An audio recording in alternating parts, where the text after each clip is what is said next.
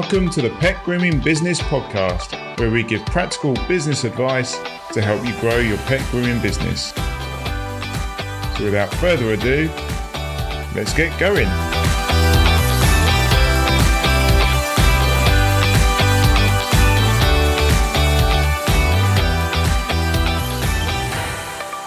Welcome, everyone. I hope you've all had a good start of the week and you've been busy. And uh, I'm joined here today by Dr. Sophie Bell, vet, Ooh, hi. vet and pet groomer. So, welcome, Sophie. How are you doing? I'm good, thank you. How are you? Yeah, good. And you've had a good week, apart from your children. Ah! yeah, the children. say I was saying to you before, the children have chicken pox. Um, but apart from that, life's good. You know, just sort of managing all the hours I can. so, how many hours do you think you do a week? oh, do you know? I don't know. I normally count the number of hours I get to sleep and then deduct that from the total and then kind of class the rest as work. You never sort of stop. I try to try to manage lots of things at, at one time, which probably isn't always great, especially when I'm working on new content. You know, at that I can be up most of the night just working on stuff because it's quiet and I can think and you know do what I need to do. Yeah, so I always, um, yeah, maybe not best to track your hours, is it? It might be scary.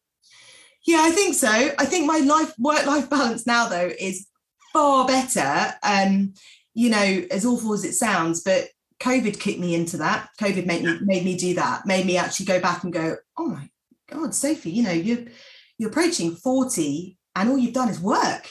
Like this is just crazy. You need to have a life. So actually, it, it I know it's been so devastating for many people, but that's about the only positive I could really find that I was like, actually, it's helped me get a better life, you know, work life balance. Oh yeah, and I mean, COVID's helped me create a whole new business as well. So it, it, certainly has had its benefits. And have you managed to change your sort of business with COVID, with the sort of with Zoom coming on board and, and stuff like that?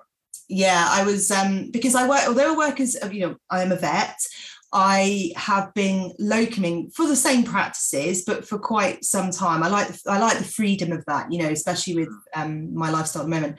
So when COVID kicked in, I basically went to work and got told, "I'm so sorry, Sophie, but there is no work for you now because we've got to use our regular staff, cut right back, manage on a small team." And basically, you know, I remember the practice manager, she was in tears she was like, I, I just don't know how to break this to you. You know, this could be six months. We don't need you. And I just don't know what you're going to do.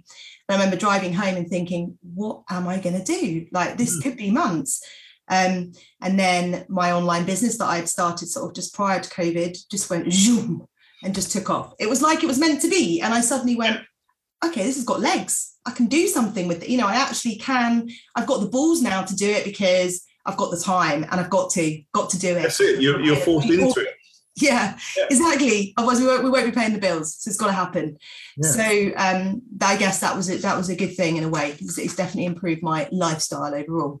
Excellent. So did you um, did you come straight out of school and go into veterinary science or? No. No? The thing about me is that I'm just not normal. That's the honest truth in any way, shape, or form. No, I was an avid musician, as a singer songwriter.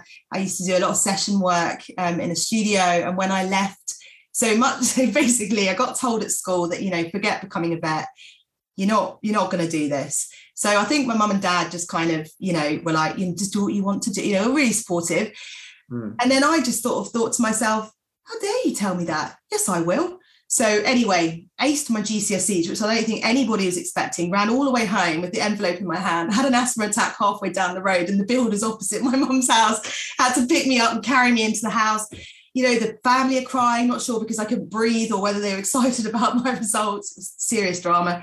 And then um, when everyone settled down, I was like, that's it, you're going to do A levels and go to vet school. I turned around and went, no, I'm not. I'm going to move to London and be a musician.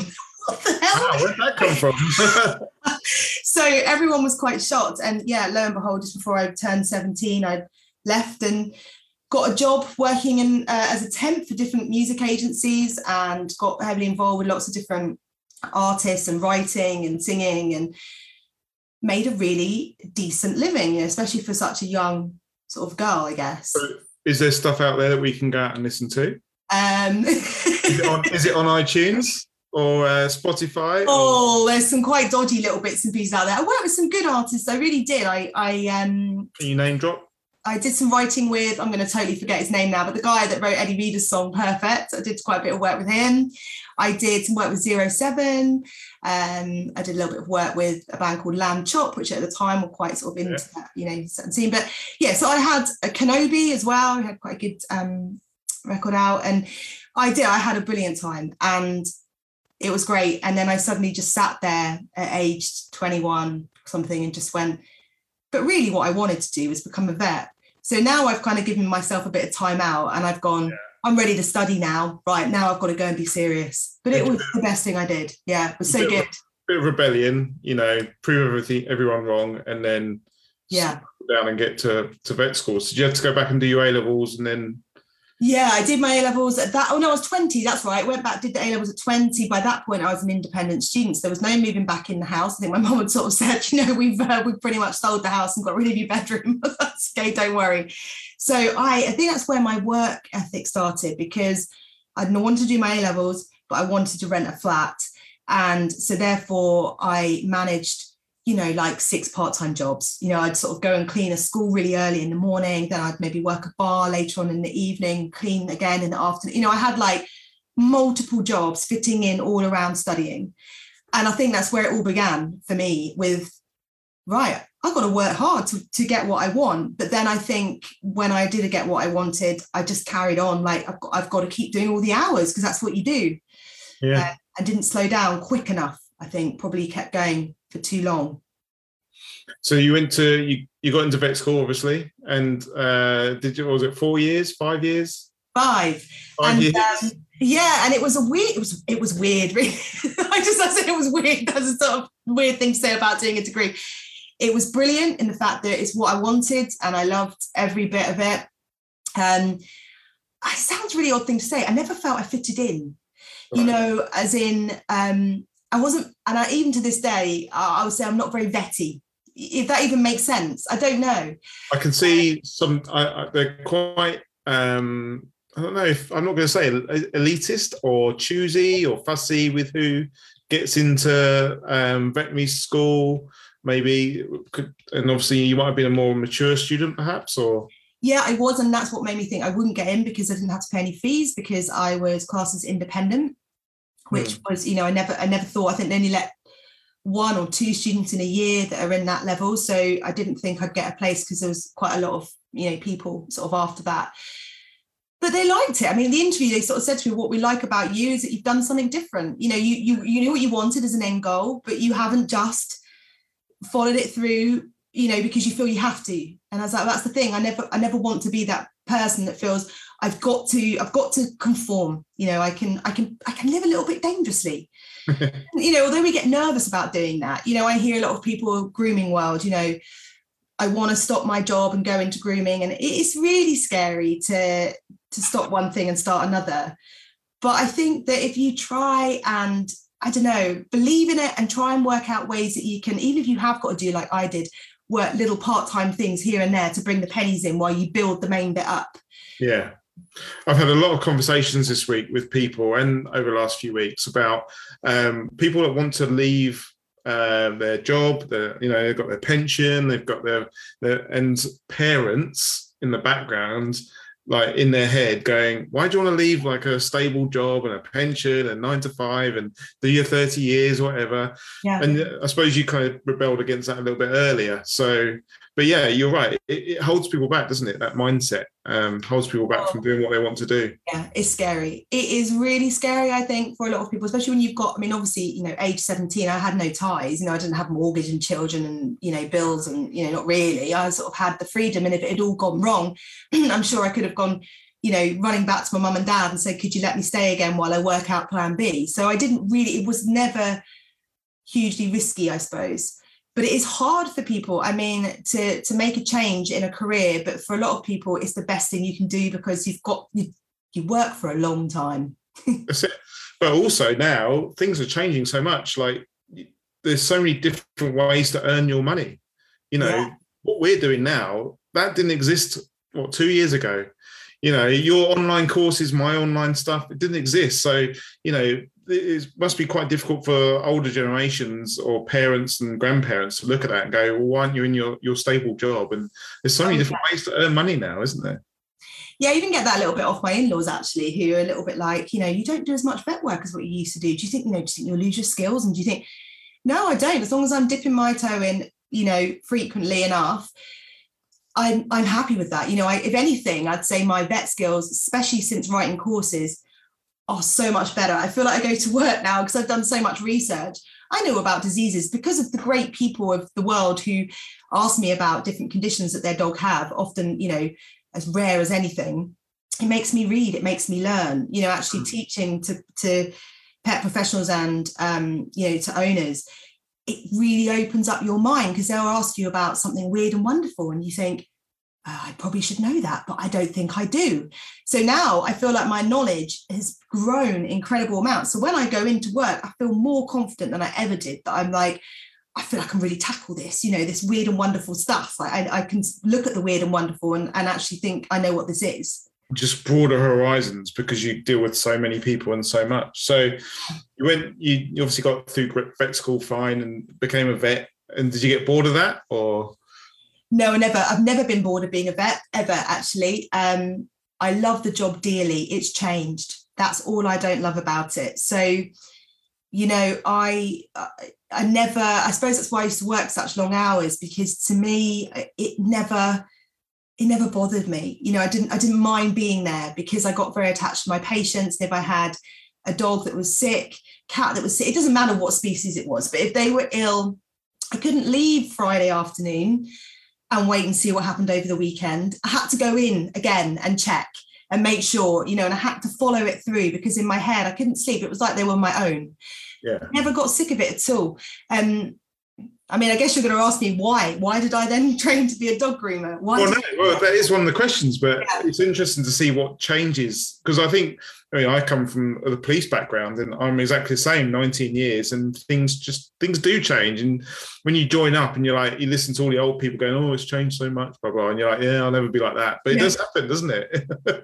it does. And for me in the vet world, I think what's become sad is, you know is, is, all money. Life becomes like around that and around the kind of money side. And I suppose I spent many years of my life when I first qualified working for the PDSA. So because mm. that's a charity, money was never discussed. So I used to take a patient, get on with the job, hand them back. Obviously, you'd have to ask an owner, you know, could you donate towards the, the cost of the care? But then it changed for me a little, and also people's perceptions of what they wanted for that. You know this is costing me a lot of money. You better get it right. You know my you know and and you feel this different pressure. And also you have someone the powers above. It's not like maybe an independent anymore. You've got someone above you that might say you know equally you have to charge this. And you're the one in the middle with the owner like why is this this? And someone above you going you must charge this. And you feel like i don't want this. I just want to treat the dog I don't want this discussion. I don't want these thoughts. I just want to get on with the job. I had exactly the same conversation with my wife the other day, who um, was out um, talking to a, to a vet, and I think she relayed exactly the same thoughts as you. As you know, everything is charged now, and it's like it's that business side of things, isn't it? It's that corporate yeah. corporate world which maybe um, people don't enjoy so much, and all the prices are are fixed. There's no longer that discretion and, and stuff like that anymore. Yeah. I know. I used to love seeing a dog that had a tick on it and be like, oh, don't worry, there's no charge today. Now you're scared if you're going to get any more work if you decide in your mind, you feel if it was your practice, you wouldn't charge for it, but you know that someone is bigger than you and they can stop your work. Yeah. So it's, it, there's that. And I think also, I think people seem to be very angry, like more now. I don't know. I, it's different. The vibe's different. Um, I can't really explain it. And then also, I mean, the thing that initially led me to the grooming actually was beyond before any of that. So I was um I was working a shift. This is all a bit like about bullying in the workplace actually. I, I was I ran a clinic, but I was the youngest vet, but was quite overshadowed and quite put down by some of the older vets. And really looking back now, I should have been more outspoken. I think as I've got older, I'm a lot more confident and outspoken, but I wasn't then. Yeah. And I remember being in theatre, I was doing something fairly routine, like a bitch spay or something, and a phone call to say that your mum's gone back into hospital. So at this point, I knew there's a really good chance she's going to die very soon. I want to wrap up here and I want to get out. I need to get to the hospital. Anyway, um, some in one of the vets really condescending was like, "You are the senior vet. You get on with it. You don't go home." And I worked the rest of that day. She didn't die thankfully she did hmm. about two months after that but it was at that point that even she said to me stop it now be at home. Don't don't don't do it. Like you have the freedom so that if you want to see me when i was when i've been sick yeah. you can say you're your own boss. Sod you. Go and see me. And she made me. She was the like one that sort of said think of something. What else can you do? And i thought well i i I love I love being tactile with dogs. I mean, I know dog grooming is much more than that. It's a very hard job, but that was just my first thought. I want to do that. That's what I want to do. I think I really actually really enjoy this job. Was that like uh, kind of wake up and smell the coffee kind of like you're you're giving so much of your life to this job? Yeah. You know, and look what it's doing. Look what. It... Totally, and I mean, so it was probably a few months after that actually she died because I just about qualified and I groomed her dog, which was a cockapoo. laughing because and I'm really sorry, but he is still a real pig now. He lives with my sister in New York. He's about nine now. And my words, like I remember thinking, I don't want to be a groomer. Like I like grooming Billy because he was like the hardest dog. Don't get me wrong, I'm not tarnishing them all with the same brush, but he was just, he was so awful. He almost made me think this is just not the job for me. Like you're just horrible customer. um, but it really was. And of course, it was a family pet. So I was the one that always had to groom him. Yeah. Oh, but that was fine. But yeah, it was. It was a good wake up call. And I loved it. I, I I had for me, I I actually liked the solidarity. I know a lot of people as well will say that, you know, if they're a lone groomer, it gets lonely. But then when you're in the veterinary world and you're with people all the time, it was a very pleasurable thing to be alone with my radio on, my cup of coffee, and working with my few dogs that I had through the day. And I found that I found it quite therapeutic. Don't get me wrong, they weren't, but I wasn't a big high street group. You know, I'm I'm pretty rural. Most things I saw were pretty straightforward. You know, I didn't have that many. You know, most of them were just regular, pretty easygoing things. I, and and it was it was it was nice. It was it was good. Did you? So did you give up the the day job, as it were, whilst you're doing your qualifications, then set up as a groomer, or did you do both? I did both, and I did both. you know, again, I I would do maybe you know groom three days a week and work three night shifts. Hmm. like, like that, yeah, because I couldn't. I, I, you know, I think I think I could have built up the business enough to. Well, it was. I mean, there were weeks where it was really busy, and there were weeks where I couldn't really fit in too much vet work. Um, and then some weeks a bit quieter. Mm. Then I had children, so that just sort of, you know, stuffed it all up. Yeah, it just blows a big hole in it all, doesn't it? Yeah, so then that's it. Your hopes and dreams. No, I'm joking. I love my children. I do. they didn't ruin anything. no, they um, I got pregnant with my daughter. Then when she was 13 months old, I found out I was pregnant with twins. So when I was when, when I had her, that was lovely. Actually, I used to have a little space where I could put her. She loved it with the hair dryers on, and like she would, you know so when she was away from obviously breathing in any of the hair and sort of the hair around her face. Yeah. no, drinking the shampoo, like yeah, splinters everywhere. What's this mummy with the scissors in her hands? Like no, she um I managed while she was um little to do some grooming. And then as I say, when she was 13 months old, pregnant with twins. And I think I've stopped when they were about two months from being due yeah. you know, by basically I couldn't walk anymore. yeah. well, then, yeah, then, then that was the end of it. And then I haven't groomed again since. Right. Um, and then they're three, they've just turned three. So just over three years. Um, but in that time, got very interested in the grooming world. And hang on a minute, I want to relate health and grooming together. It goes together. That's important. There shouldn't be separate. Yeah, why are they separate? Why is it one day I'm in my day job as a vet and next day I'm in my day job as a groomer? Hang on a minute, they are both uh, coming from the same angle. We want the same goal here. We want a healthy, happy dog. Yeah. Can I just go back to when you're grooming and being a vet? Did you use um, being a vet in any of your advertising? Did you tell people that you're a vet as well, or anything like that?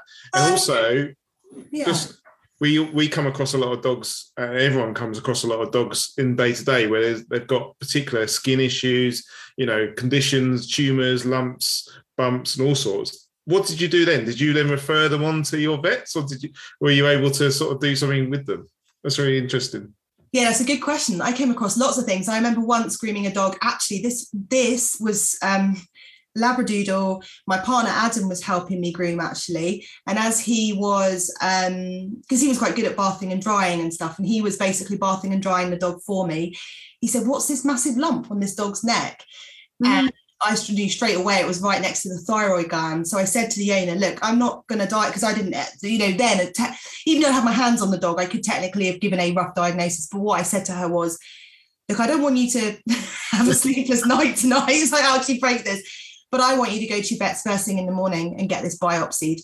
It was a thyroid carcinoma. If we hadn't pulled that up within a few months, the dog would have just dropped dead. But actually did another three years after having removal and chemo. So that was a good, good thing. Um, the funny thing is, you asking that, which is kind of related. So someone said to me about the, you know, talking about grooming and being a vet the other day, is attitude. So I I don't think I really pushed the whole vet groomer thing actually because I didn't want them to I didn't want people to come to me and ask me lots and lots of advice and use it as a full-blown consultation either. Otherwise we could be there for like hours. You know I wanted to wanted to separate them slightly. Um but I've known the attitudes of people. So I've seen a dog say come in for you know ready for grooming and I've made a comment of you know the skin looks very greasy or very dry or I don't like this or I don't like that that I've pointed out on skin. And they've looked at me like right sure whatever I'll, I'll speak to my vet. And then I've pulled the vet card and gone actually I am a vet. Their attitude changes and I find that disgusting that they can literally look at me like whatever stupid girl to oh oh I'll just I'll, I'll sort of prick my ears up now and yeah. it would almost be clients that I wouldn't want because I'd think I don't like that. Like you know, you shouldn't have respect just because you think you know my job is the, the two jobs are different. You know, they both concentrate around different things, but they are both as valuable as one another. And I don't like. It used to really annoy me. That is interesting. That is interesting, isn't it? Observation. And you- you're like, oh, hold on. It, this is where you value the different occupations, isn't it? And Yeah, what value they put on the veterinary world and then the, the dog grooming world. So that's interesting. it's disgusting, isn't it? Though that that happens. And although yes, when I'm making content and writing courses. Yes, I definitely sell the part that I am a vet because I want people to know that the content that they are learning is coming from a viable source where you know, is someone with a, a heavily sort of scientific background and, and been doing this for, you know, well, been a vet for 13 years and obviously all the lead up to that. So I do use that. I do use that as my unique selling point, I guess. but I never really did when I was a groomer, and I certainly don't when I'm out. I don't like to tell people too much about what I do and what I have because I feel that I I don't I never like anyone to feel like different about me. Do you know what I mean? I'm just me Yeah. and I don't like It's the same with parties, isn't it? You go to parties and they ask you what you do. You're like, oh, I'm a police officer or I'm a vet. And then it sparks all the stories. Yeah. Oh, my mate this and my mate that. And I took my dog here and I, I took my cat there. And what do you think? And you're like, oh, you know, give us a break. I know, and I don't mind those. Bit, I don't mind those bits. It's more the bits if they I don't want. I don't know, like I've been like mum groups before with the children and stuff, and you know we'll be talking about jobs or something, and they might have what they would class as not a, a big career like I might have, you know, and I feel awkward because I just think I don't want you, I just want us to all be equal here. We're just mums in this room. I don't want anyone to judge you. Yeah. No, I just don't want to be like that. I hate that. I don't. The snobbery is not for me. I don't. You know, it's a bit like we've picked a local school for our kids because we know that we're going to get a whole range of people. You know, we've got we're in a rural, pretty rural village, and all the schools are pretty rural. But we've Mm. picked one that we know our kids are going to be exposed to lots of different people. They need to see. They need to respect the people that don't have you know a lot of money. They need to respect people from different backgrounds, different gender. You know, they, they need to understand Yeah. um because i hate that i hate that you know feeling of like being closed, and and that can happen quite a lot. I think where we are too, of quite it's quite a closed-minded yeah, and I, I, suppose as a as a pet groomer, we kind of um, suffer a bit when maybe there's a bit of clipper rash or something, and it gets taken to the vets against sort of you know bit of Sudocrem, bit of time, you know, try and stop the dog from licking it, and it'll probably be all right. But goes to the vets, and then we always feel as though we lose out straight away because it is like the the, the vets sort of. Um, opinion or, or, obviously matters and it, it, obviously as you found out they're they're always going to win over us, aren't they? And it does feel sometimes like that. Yeah, yeah, absolutely. And where it lacks is education at that part. So if I hadn't become a dog groomer, I wouldn't have understood that clipper rash doesn't come from overheated clippers. Okay, I think in my head as a vet, not having been involved in grooming, I may have well just believed that that was the case. You know, the, the dog groomer has allowed the clippers to get too hot, it's burnt the dog's skin. That's why we call it clipper burn. and now, obviously, I realize that's nothing to do with it. You know, if a dog has, you know, a very underpigmented, like not much pigment on the skin, so they have very, very pink skin as opposed to a, a darker color to their skin, or they are um, they've got mats or they've got fleas or they've got underlying food allergies they are going to react to the clippers potentially. So mm. actually, it's the dog, it's nothing to do with the groomer. But if you'd stuck me as that bet before I'd done the grooming, I probably would have been the one that thought the clippers had got too hot, which I know now is an absolutely ignorant, stupid like thought to have had, but I, I would have done. So, so that's so why I just stop. So we need you to start touring all the universities in the UK and uh, doing like lectures to, to veterinary students. and just start changing the culture for us, please. Just just start changing that culture. We get them all into the O2. We're gonna have my radio mic. Can you hear me at the back? Oh, it's it, it's sad. It, Write a book. Write a book. You heard it here first. Write a book. I know. Do you know? I crossing the divide. There you go. There's your title. no, it's funny because it does in the clinics I'm in. They're really interested in it. They're always like, you know, oh, you know, and, and actually they'll ask a lot about grooming related incidences and how did this happen and um, I also do a little bit of work for um, uh, an insurance company that works with groomers too. And some of the things, you know, some of the claims that they'll get, things like cherry eye. Cherry eye has happened on the grooming table. So what? Unless the groomer strangled it, so what? It's not the groomer's fault. Sorry, that's the breed of the dog, and that would have happened at any point.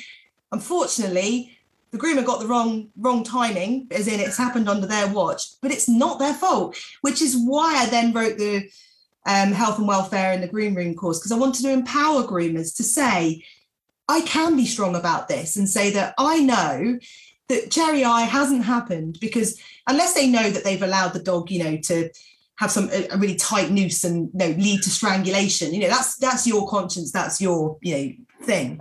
But, but, yeah, yeah.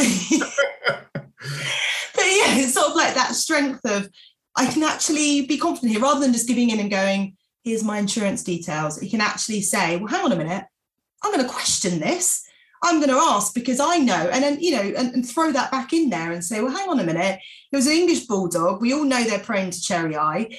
The dog, uh, you know, hasn't had anything tight around its neck. There's been no pressure.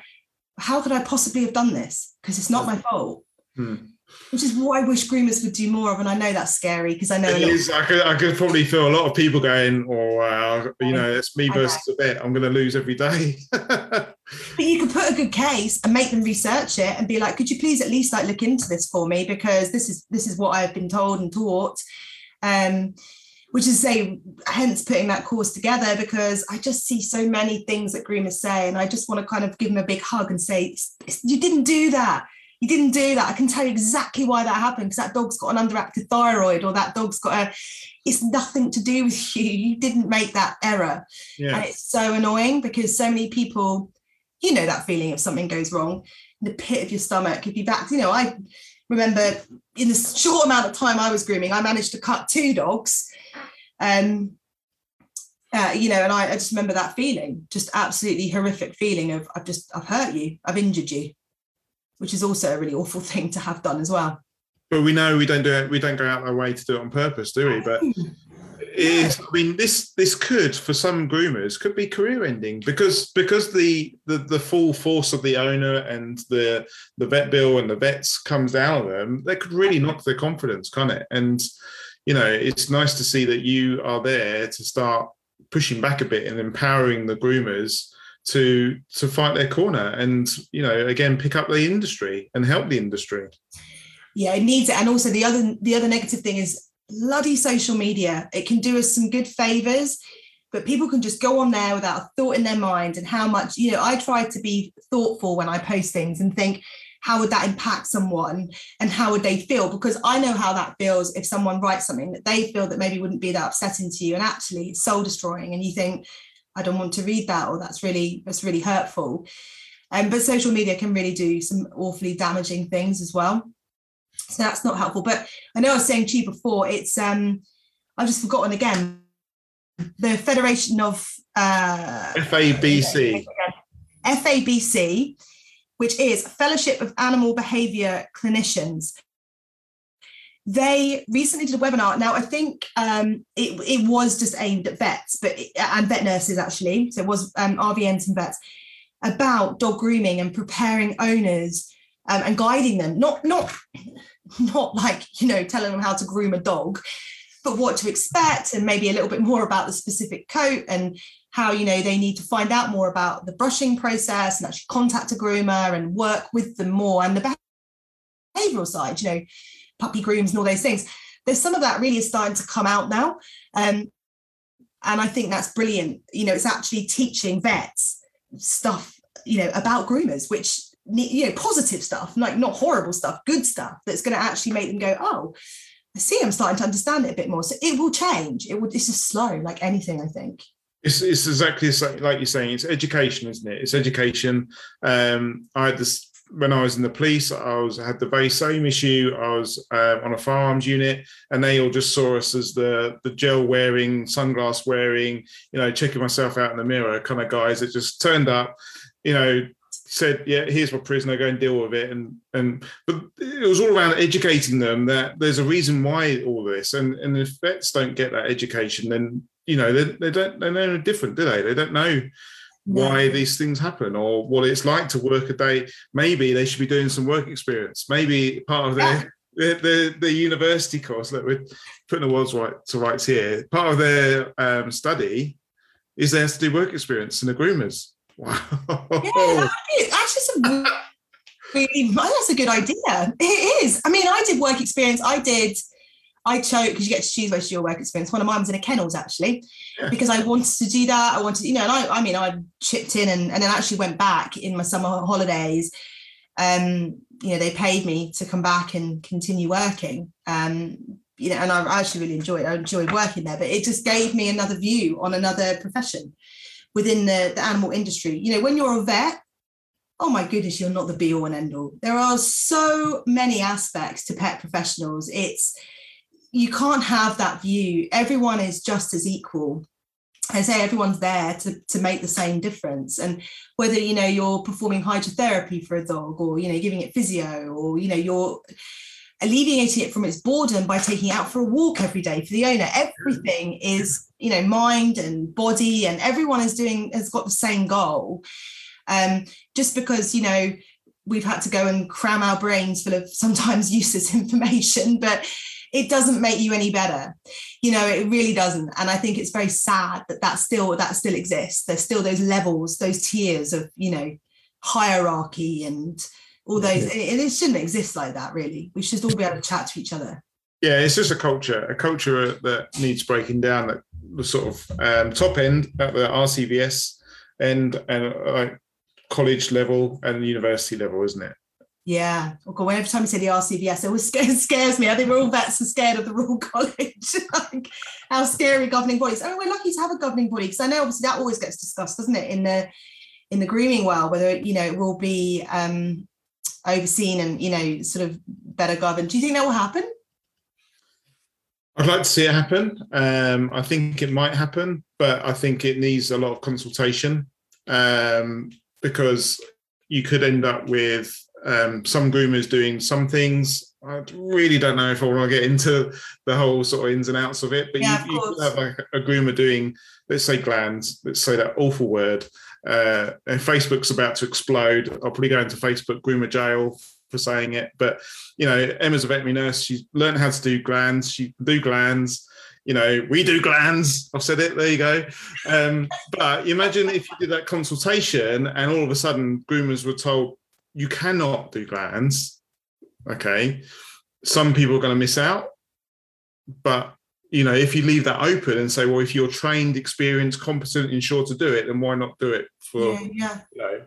Um, so leaving the debate about whether we should or shouldn't, the the around regulation of um, pet groomers, I think you've got to have a strong consultation phase so that um, there's always going to be someone that's going to miss out or you're going to lose out somewhere.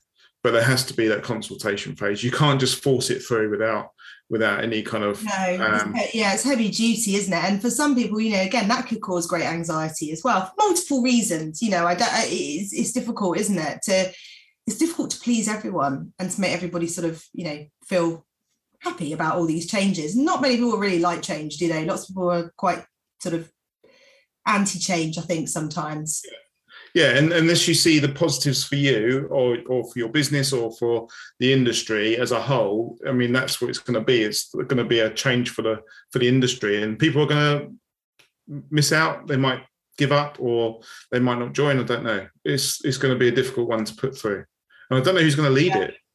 Yeah, that's I- hard, isn't it? I did wonder whether the government would suddenly wake up and look at um, dog groomers and go, bloody hell, a lot of people have claimed furlough and claimed grants and stuff. There must be a lot of money going through the industry.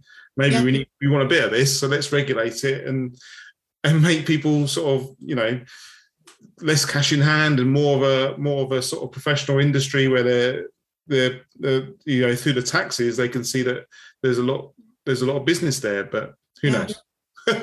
It's difficult, isn't it, to know where the industry will go? Yeah, yeah, that's right. So COVID came up to you, and uh, well, there you go. He Bill- literally did in December last year, but thank you, Yeah. we're all all We just just had a comment. Bill and Sophie, you should start your govern your own start the governing body. well, there you go. I'll give you a Zoom high five. Right. Um, yeah. So COVID caught up. Uh, obviously, COVID caught up with you physically, but you got um, sort of let go, furloughed, or whatever during COVID. So it kind of forced you to re to to pivot. I suppose is what we call it. yeah, it did. And initially, I mean, I was still so at that point. I did have my um, canine health and first aid course already online. I'd made, you know, I'd made myself. I think I was writing that when the twins had just been born, you know, and I was really, you know, it took me long, long time. So, so I had a little bit of time here and there, and had that online, and then um, did quite a few little um, talks here and there, like little sort of um, for some of the groomers groups. I think it was groomers. Oh, what was it called? Now I've totally forgotten the one that Whippet Media did. My mind's gone blank. Groomers lock, lock oh, not Groomers Unlocked. That was the second one. But anyway, I might give us a comment in a minute. So yeah, yeah, which was great and really fun. And then people then kind of then heard a little bit more about, oh, there is this kind of crazy vet groomer floating around offering some some courses. And it was great because then I kind of then started to find my feet. And then I was like, okay, I, I, I don't want to be a one trick pony here. I don't, I do not want to just teach canine health and first aid. It's just, I can't just teach that because to me, it's not enough. Okay, some as in, you know, obviously for day to day, it's very it's amazingly useful for people, but some people want more, you know, and they want to learn about perhaps a specific condition or they want to just understand things in more detail. So obviously, I then I followed up with a cat version of, of canine health and first aid. Um, then went on and did the um, canine health and welfare in the groom room went on and wrote a hamster course for children. So I did lots of free courses for children in during COVID, and then I released one that was a proper video-based one. Just about to bring out uh, Success with Senior Dogs, which is, I think, by far my favorite actually at the moment, just because um, there's nothing out there for old dogs in terms of you know all the quirky, so many quirky little tips that you can use to just improve their quality of life. Little things that change as they age. You know silly things like one of the things i teach that as dogs age their frequency of, of hearing becomes much lower. So dogs prefer us to speak in a higher pitched voice, and like that, you know, good boy, good girl. As they get older, they start to become deaf and they start to lose that. So you need to become good boy, good girl, like sort of get your voice really deep. Um, but little I thought that was selective hearing, like all old people. Exactly, but it is like that. But if you change your tone of voice, usually they respond to you. But quirky little things like that, and how the heart changes with age, and the skin and the eyes, and so many things and then looking at specific things like how to manage dementia and arthritis and you know all the conditions that we might see as they get older. Um, and then i've got um, a series of short courses coming out which are going to be based on specific conditions. So the first one again is, is almost there and it's all about diabetes because i just feel that people they will be i mean i don't make any of my courses my courses are usually pretty inexpensive it's the deliberate move on my part because i just want people to be able to learn yeah. um, yes it's a business and i understand i have to make a living but i am fortunate in the fact that you know I can work in practice as well, so I can have a second backup. Yes, if I was only doing the online as my main living, I would have to bump up the price. You know, I, I probably couldn't live on that alone, yeah. uh, but it's okay because I have other, you know, I can have other options to be able to survive. So I keep them inexpensive, and I'm going to have yeah a series of short courses about specific diseases coming out, so that then owners of a Cushing's dog or a thyroid dog can totally understand every aspect of it and get to realize how their dog behaves and why. So is this uh, is this like um, aimed at owners or, or, any pet professional sort of thing? Yeah, both owners and pet professionals. All my courses, apart from children's courses, get CPD accredited. The only two that are Ofqual regulated are the first aid based courses. Hmm. Um, the feline and canine are both um, Ofqual regulated, but I don't. I don't I sort of, you know, again, I, I, I, they've both got the same content. Put it this way: if you do it as a CPD regulated course or an Ofqual regulated course, you get the same, you know, you get the same attention from me. Just, it's just that obviously with Ofqual, you need to try and prove that you've taken in the knowledge and send off assessments to external examiners and a little bit more around of uh, what else you need to do. Yeah, because CPD is it's not a, a, an easy or cheap option for you to make your courses CPD registered, is it? No, that's always a monthly outgoing. And the more courses yeah. I add, the more expensive it gets. But it's all right. I don't mind because I know people want some sort. And also, I teach a lot. So a lot of my courses, um, with both the first aid courses, actually, I had a real influx of veterinary nurses, especially those early in the career or maybe in the training stage, and they need the CPD hours. Right. So a lot of them said, "This is great. This is practical for us. Quite new in the profession, and this has really helped. And we've gained CPD hours." So it's it's good on that that fact as well. Because i know everyone's always fighting to see how how many qualifications they can get with a course. Um always scared to do that in the fact that not not because of the content. I just don't want to make anything too expensive. That's that's for me. You know i'd rather i just want to keep it affordable because for me as a vet there is nothing worse than seeing a dog come in that's been having seizures who has clearly cooked itself to death because the owner maybe knows a lot about fits but doesn't know that heat is going to kill it. It's going to fit itself it's going to heat up it's going to die. And there i've got a three year old spaniel that's now about to die by something that was preventable. So if it's going to cost her or him 30 odd quid to to at least just learn that that to me is is good. I, I don't want to be like, yeah, you could take my course, but it's 500 pounds. And then they're like, no, I'm not going to take it. And then I, I haven't, I, I can't stop that. Yeah. That's kind yeah. of how I'm driven, I suppose. Yeah. And how are your courses delivered now? Do you do in person and online or how have you, how have you, how did you amend the course to, to taking it online, especially with first aid?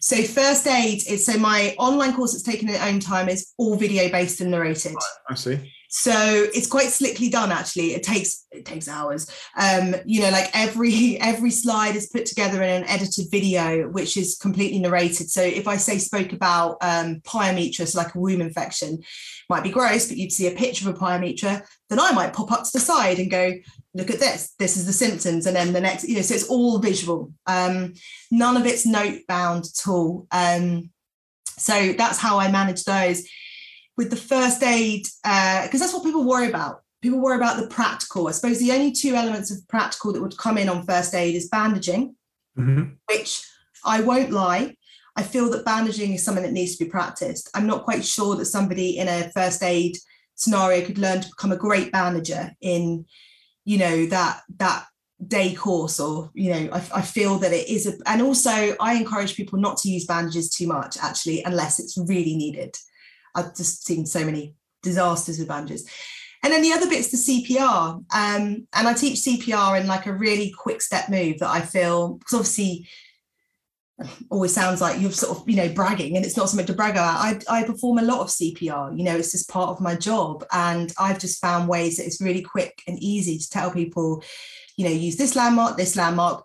And then in terms of compressions you can practice on a dummy if you come face to face with me you, Mhm. you get to do that but even i can honestly say that in practice now i just I just compress. There is no, you know, when you're doing it on a real dog, all this a third of the way down and feel Yeah. you don't, you just blimmin' do it. Do you know what I mean? There isn't any of that. So I think because I've learned that, I felt that you don't miss out. Although some people they love the classroom environment. So I still teach classroom courses. And then I'll teach via Zoom for people that don't want to do it in their own time. They just want to sit and listen to me whittle on for hours. Probably What, what I would say around the first aid side of things, and I, I haven't done a first aid um, course for animals. I don't really work with animals. I work with people, but I've done lots of first aid courses with people. And what spurred me on was that um, coming across that uh, that person that needed help and not knowing what to do, and then that that in itself makes you feel really really bad. Um, yeah. not knowing what to do. So I then made it my sort of mission, I suppose, to then do as much sort of first aid stuff um, as I possibly could, so that when I came across these people again, I could actually do like an intervention. And it's no different if you're a groomer or dog walker or pet sitter, and you've not equipped yourself with that education, and something happens in front of you, you know. Get these first aid courses under your belt and and get that information because knowledge is power, isn't it? And it, Oh, 100%. Yeah. and even if there's nothing that you can do for them, because you know maybe it's just time for that dog to pass away or it's injuries too severe, the fact that you've tried to help will help you after the event to to deal with it. yeah to process it Mm. and also just knowing about like prevention as well because with first aid often it always focuses on the actual event you know the the bleeding dog or the choking dog or the you know the seizure dog but what about the dog that's having the silent um, you know internal bleed it happens one of the most common emergencies i see actually or or, or up there um masses that grow on the spleen that suddenly decide they're going to rupture what about that dog what about if you don't know at home how to check gum color, pulse, respiration, temperature. Actually, that's going to become an emergency because he's going to have that internal bleed, and you're going to need to maybe pull out your first aid skills at that point. But you would never have needed to do that if you'd had those first skill sets. So that's what I teach a lot about. Like, you know, how how can you read the dog in the first place and assess it before we get to that stage? You know, before we even get to the next level. I mean, you can't prevent everything. Of course, you can't. You know, It's impossible. But I find a lot of people, you know, it's that as well, like a dog on the table that you're grooming.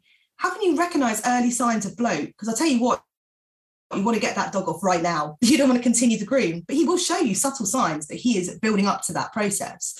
So that's why I try and teach, especially with the grooming course, how can you tell this is turning into something bigger? Because you Mm. don't want to be that groomer that's now there with this collapsed dog. You want to say, no, I don't like that. And I've looked at the color of gums and no, I'm sorry, I'm abandoning this right now. It doesn't feel right. It doesn't look good. And do you um do you sort of teach them how to do those contingency plans? So like uh, you know if the dog is poorly make that decision and put it in the car and go. Because some people are like I'm an R about that. Do I phone the owner? Do I go straight to the vets? Do I do I phone the vet before I get there? Do, you teach sort of put those sort of things in contingency plans. So on the actual specific groomer related course that I have, yes, I do. I sort of teach them like how to to manage that and how to, you know, yeah. When when are you going to call? What point do you stop? You know, when is it in a you know? Also, what prior warnings do you give to an owner? So, if they and what are you looking out for? Like, what questions do you ask, and then how you proceed in that situation? Like a classic example, dog, you know, you probably never ask these things, maybe. I don't know. You could maybe, I, but I don't know if a dog groomer would ask an owner all, so many questions that they would even say, "Does your dog have any um, heart like heart problems, like a heart murmur?" Would anyone ask that? Probably. I am going to say I'm going to plump for no. Um, but a dog with an underlying heart murmur, if that dog even starts to look like it's giving a little bit of increased effort on the table with breathing, which can happen at any point, any point at all, you know, where the abdominal muscles are being squeezed in, get it off, ring the owner. You don't want that on your table. So it's all things like that of just making you aware of and lots of little things like I also put on their skin some skin sheets so they can look at something familiar and they can't diagnose and go, oh my goodness, yeah, okay, that that looks like ringworm. I'll stop. It's contagious, or you know, that looks like it could be this. I'm not going to touch that, or you know, and try to kind of make them just actually protect them and the dog. Yeah, yeah, awesome. Have you done like a, a specific course around skin conditions? Because that must be something that we come across so much. So much. yeah, it's a big chunk in that particular course. But no, I to be honest with you, Bill, in front of me is a whiteboard with about three thousand ideas on it. I'll give you well tonight, so it looks like we're going to be like regulating the the, the grooming. Uh, yeah, to write, regulation to write, uh, then a tour of all the universities to, to tell dog groomers. Oh. I just laughing to myself here because for some reason on my desk I have a pack of batteries. I was thinking maybe that's like somewhere to insert them to keep me going. um, yeah, I think you know I, I, I get my inspiration from a lot of people that are working in the industry is where to write next, what to do next. I like things to be punchy and quick, and although I can speak for Britain, courses are, you know, on the ball. They're like you know much punchier. Um, I would like to do something around skin. I think I was saying to you, you know, where this is going to lead. I'm going to be doing a little bit with Julie Harris next year um, on a couple of tour dates, uh, which will be around anatomy and organs and how they work too. And that's what I'm trying to get people to see that um, it's not just first aid. It's it's I can you know help you with lots of other things. And then my canine health and first aid course will there'll be an advanced version probably I've planned that for around about April next. So the, the course online came out three years ago in April, which is mm. crazy how quick that's gone. So for those that need to renew, they could then come back and do the the advanced version because they'll get all the overview of the first course is a bit more brief and then be able to learn more about different body systems.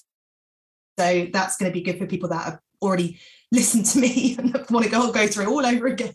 A bit of refresher training yeah, I think you need it, don't you? And I think that I have to say, actually, it's funny since doing stuff online. I don't know if you find this when you when you're in a class. I find that when you leave the class, people will often email you a question of something you've just recently taught them about. Because I think that it's a long that's the only downfall I'd say when when you're doing something at a slower pace, it's a bit easier to take in all the information. When I go and do a face-to-face course, I blast them for like six hours of stuff Mm. And I sometimes think, I don't think I could do that mentally myself, sit there and go through all of that. I think that's the one benefit actually of online training over face to face. I do, um, I do do an online course which is about six and a half hours long, and I do blast them, and it is me and, and Vicky talking quite a lot. But I also Zoom gives us the ability to record it, so um, I record it. It goes onto YouTube with a, a, private link, and you can chapterize it as well. So um, people can go back and watch particular chapters. So you know, there's always innovations and, and things that you can do. Whereas if you think if you've been in a class together when those people leave that room, I mean, it's not like they can't ask you. Of course they can, but it's not like you could go back in you know a couple of weeks time and just review or even a couple a few hours the following day and just think well, just want to double check you know what that was about. You know i kind of wished all my university lectures had been recorded like that because there were times where you know let's just say i'd maybe gone straight from a night out straight to the first lecture like you do as a student and and and probably just took in absolutely zero i was just there you know just just my face but nothing else was present and i think back you know i wish i'd then had the ability really to be able to kind of actually a couple of hours later when i was a bit more with it be able to watch it watch it back catch up on it so yeah so going forward, you're going to be doing a, a bit of a tour next year with Julie. Yeah, so that'd be fun. That'd be fun. Um, we haven't confirmed exactly what dates that yet, but um, a little bit with Julie. Um, I'm trying to think what else is happening. I'm hoping to get out and do some volunteering next year. Um, somewhere I haven't confirmed yet where, but uh, maybe a neutering clinic or something like that um, in another country. Because uh, I think my children are just about at the age now where I can. Well, they're not really, but I'm, I, what I'm saying is that, you're just going to go on your own. I get going. I mean, I'd go for Christmas. No, um, well, they're just they're not really manageable at all, but they're kind of a little bit easier than what they were when they were newborns.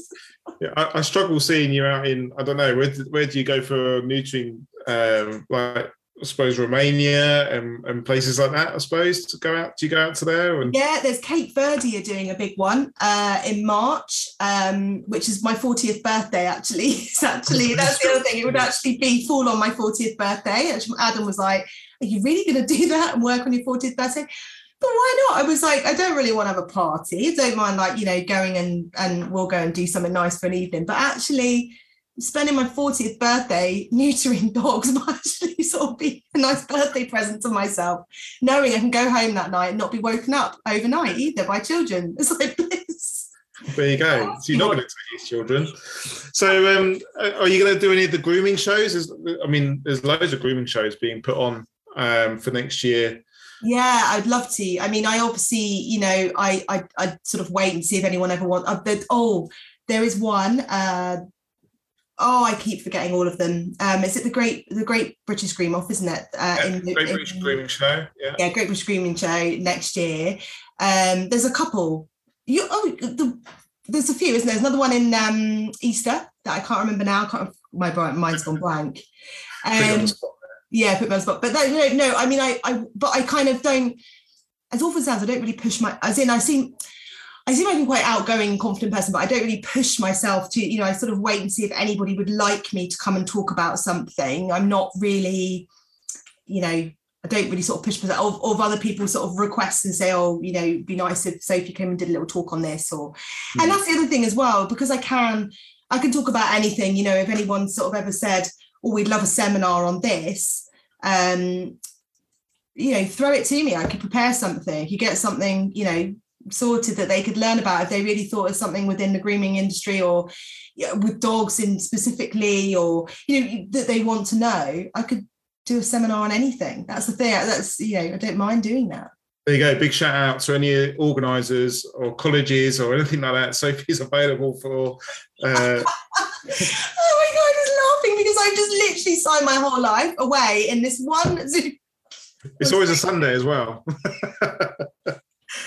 I just need to say it. So I'm basically going to be at universities touring. You're off to Belfast. Tanya Sales will be in touch. You're off to uh, Coventry and then uh, Birmingham, and then there might be something in Glasgow. I went to vet school in Glasgow. I'm going back to my old roots. Yeah. I can start back at the uni there as well and talk to them all about grooming. so basically, I've just signed my life away in this one last hour. I have to go back in and speak speak to my partner and tell him that I'm really sorry, but the two three year olds and the four year old are all yours next year because I won't have any time or input. And the other thing is now, and the other thing is, is this podcast. When you look at uh, this, will go out as a podcast. When you look at it, it goes all over the world, all over the place. So, so it's available in the US, in in uh, South Africa. no, anyway, actually, do you know what? That is one thing. Just to sort of say with the training, that's the other thing I say about you. You still talking about online things it's been so wonderful because especially either with the course that you've taken your own time or a Zoom with me, I've had people from everywhere. Mm. And that's always quite exciting when you prepare a certificate and you go to post it and you're like, wow, that, you know, you sort of can see all these different places. And, you know, a lovely lady got in contact with me from South Africa and said, we just don't really have this here. And so it's really nice to be able to learn something because it's not really easily accessible. Um, it's really nice to be able to offer that. Obviously, if you're just face to face in certain areas within the UK, usually you can't. Other people that don't maybe have the opportunity can't can't learn. No, that's it. And um, I know dog groom, uh, dog trainers now who had to pivot during COVID because obviously you couldn't do a face to face. Yeah, they've got clients all over the world because they do dog training via Zoom, and they've just done so well. You know, they've, they've opened up their business, they've opened up their mindset and uh, they're doing awesome. You know, American clients, all, all sorts. It is really great. And I think, say, funnily enough, though, because I, I had my online course before COVID came along, and my inspiration for that. Well, one thing I had my sister saying, "Oh, you know, you should, you should get your course online," um, and I was like, "Wow, this is such a daunting task. Like, where do you start?" Because I knew I wanted it to be very visual. I, I knew I didn't want to just put notes and pictures and, and put them out. It wasn't for me. I needed it to be like different to that. Yeah. Um, and then what inspired me to then get on and get my backside into doing it is a lovely lady contacted me and said to me, Do you ever think you do anything online? Because I suffer really badly with social anxiety, like as in I fall apart in a room of people. Mm. Um, and I realized that actually this is true.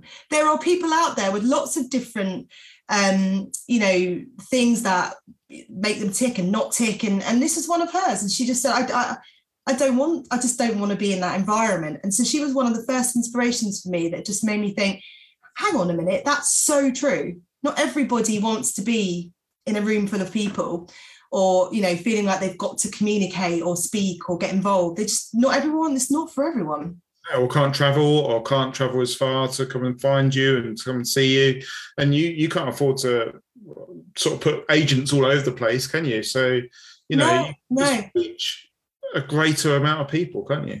You do, and then with the canine um, first aid course, I need to do it with the others as well. Um, I subtitled it as, as, well, and you know, so then I, I sort of reached out to the to the deaf community, and that's because I released it and got, I guess, a fairly I, I can understand fairly not stroppy. I don't know, maybe sort of sort of severe message from someone that was like you know you are really um you're not you're not disabled friendly and really quite aggressive. And i hate the companies like you that don't reach out to people like us. And so immediately i was like right i see it, it's getting subtitled. Remember sending that back going here's a copy of the free free course because i want you to know that that is not me. And i just didn't think of it because i don't have anyone within my family that is deaf and so it doesn't it doesn't come on my radar but if you raise it to me like the person with the social anxiety didn't want to be in a room i'll do my best to accommodate you. Because that's what i like to do. That's kind of you know it plays on my mind. As soon as she said that i made it my mission. I was like i, I can't i can't live with myself until i get this sorted. Um, and so i had to do it. That's probably a real, it's a real downfall of mine by the way if anyone's listening to this. Never take business advice from me. I am the world's worst business person because i wear my heart on my sleeve. I literally, um, if I had my own vet practice, I wouldn't make one penny. I'd be like, off you go, okay. I am, I'm pathetic. I mean, I'm not good. I'm not a good business person at all. I can't ever, you know, I just, but also though, I managed to stay afloat and pay a mortgage, I think because people know that as well, they probably feel sorry for me. like, we got to buy a course on her. I feel so sorry for her. But yeah, no, I, I, I yeah, I'm the world's worst businesswoman. I, don't, I don't think they feel sorry for you when when you uh, when you ask people within the group about you. Everyone was like raving about your courses. They come really highly recommended. I, I just think we need to see Sophie more next year at all the conferences, shows, and educational. I would love to I've been booked out every weekend. As long as I get stay somewhere where I can get a good night's sleep, I'm really happy. I'm really happy. And give me different topics, challenge me. I like being challenged. She says that. I'll spend about three weeks researching one thing for a, for a seminar. No, do. I, I, I and can I say on just to, to sort of end note of that, that is one thing as well the amount of amazing amazing people that have absolutely stuck by me have come back for more. Can't believe they come back for more. You know i bring out a new course i see the familiar name i get involved in maybe like something else and i see their name and i think wow this is just this is crazy. Like the support is you know and i notice i notice i'm not like you know sort of I don't ignore people. I've definitely got quite a good memory actually for for you know who sort of comes through and who I see, um, and I love that. And I'm very honoured when you like you say when someone says, "Does anyone know a course?" When my name comes out, I've been known to on multiple occasions. Sometimes it might be after a couple of glasses of wine. Adam would turn around to me, "Why are you crying?" Because people are recommending me again. He's like, "Oh, you're just so pathetic." It maybe is pathetic, but I still, I just think I would never. I, I feel very honoured all the time. I think it's, it's a great privilege. And, you know, if I get a text message or um, a messenger message or something like that, I screenshot it so I can keep it, you know, yeah. and look at it because you got to you got to look at these things, haven't you? You got to like reward yourself a little bit and give yourself a pat on the back, and it's really nice to be appreciated because we put all this information out there for people, don't we? And we we we help people and want to help people, so it's yeah. nice to get that, that sort of recognition and so that thanks, isn't it? It's so nice. It's probably one of the nicest things, really. I think, and sometimes when you think when you're you know maybe not in front of people that you have taught and then to get those sort of message or see other people sort of recommend you it's quite it's quite unreal really. You sort of think wow this is this is i don't know. It's, sort of, it's a funny feeling. But i guess that's just because I, am not yeah. I don't know. I can't even how to explain it. I'm just garbling now it's, it's our uh, maybe it's the the British thing. I don't know. It, it's like yeah, maybe maybe. And as I, say, I am I am super sensitive and a soft touch, so I probably do you know anything like that, which is another reason why I cut down on my vet hours because it's mentally draining. Like I just. I can't not. I mean, I was in on Monday and I've literally phoned yesterday, checking in on all my cases. It's quite pathetic, really. I need to kind of walk away. Still can't, don't have the ability to do that. And even if someone messages me that I have never met about their dog, and they'll say to me, "Oh, my dog, you know, has this, that, and the other." I still have to follow that, and I'm literally, I'll think about that dog. I'll think about it, and then a couple of days later, be like, "Any news?" Let me know, won't you? Because yeah. it plays on my mind. I've never even met this dog. I don't even know this person, and I'm like literally invested in this case. So anyway awesome so um, those are people that don't know you and uh, haven't done any of your first aid courses how can they get hold of you and we'll put put all this in the comments as well. Yeah, sure. Okay, and I'll pop a couple of little um, codes in there for you as well to for people to get um, a discount. So you can find me at Animal Love Pet First Aid. Uh, I have a Facebook page and I also have a website, um, which if you just type in Animal Love Pet First Aid, it will come up. It's a bit misleading because I say it's not just pet first aid by any means, and it won't be. It will branch over next year to include lots of topics. And also, it's helpful for you guys too if you ever say if you ever think i really want to know more about this i will be your person. I'll take the two months of totally researching it till it to the death and present something that you that's easy to follow you understand and and yeah. So don't yeah don't just think of me as the one the one trick pony. Don't, i don't want to be this just the just the first aid. I want to be more more. But that's where you can find me. Animal love pet first aid Excellent. We'll put all that in there. Did you say there was a discount code as well? I, I remember yes. talking about this. But. Yes. so I did two. So I did uh, grooming 50 was to get half price on either the feline or the canine first aid courses. And grooming five will take um, five pound off the new grooming course. Um, so it makes the first aid course is £17.50 each, and that gives you a copy of your certificate posted to you. Wow. Pretty good bargain. And the new groom course, just because it is fairly new, that will take it down to thirty pounds. Again, your certificate gets posted to you. So I like to try and keep it keep it cheap. Awesome. Well, make sure you go and um, go back into the group after this and go and look at all the, the comments and things that people have been saying. Um, yeah, do I want to? yeah, yeah, of course you do. There's there's some really good comments. There's some uh, you know things, topical things that we've been talking about, and everyone's sort of uh, pitching in a little bit. So make sure you go and have a look through there and put all your details in there. So okay, lovely speaking to you, and hopefully we will see you um, next year, probably at all the grooming, all the grooming shows. all the universities, all the countries of the world.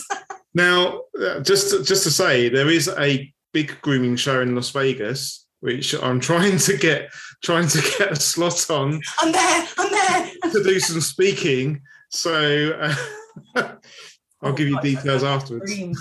That and it's in the school holidays as well. oh, I don't care what it is.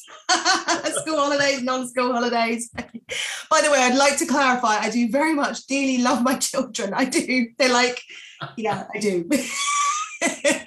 but you know, Las Vegas, three toddlers, I think we're going out to Spain to see Laura Joyce. She's gonna. I'm there, Laura. Have you got a pool? Just added a little bit more luxury. right, we'll leave it there. I'll let you get back. so good to speak to you, though, Bill. I'll definitely go on and have a look at those comments. I think um, yeah, have a little bit of a giggle too. I'll take you on it. Thanks a lot and take care. See you.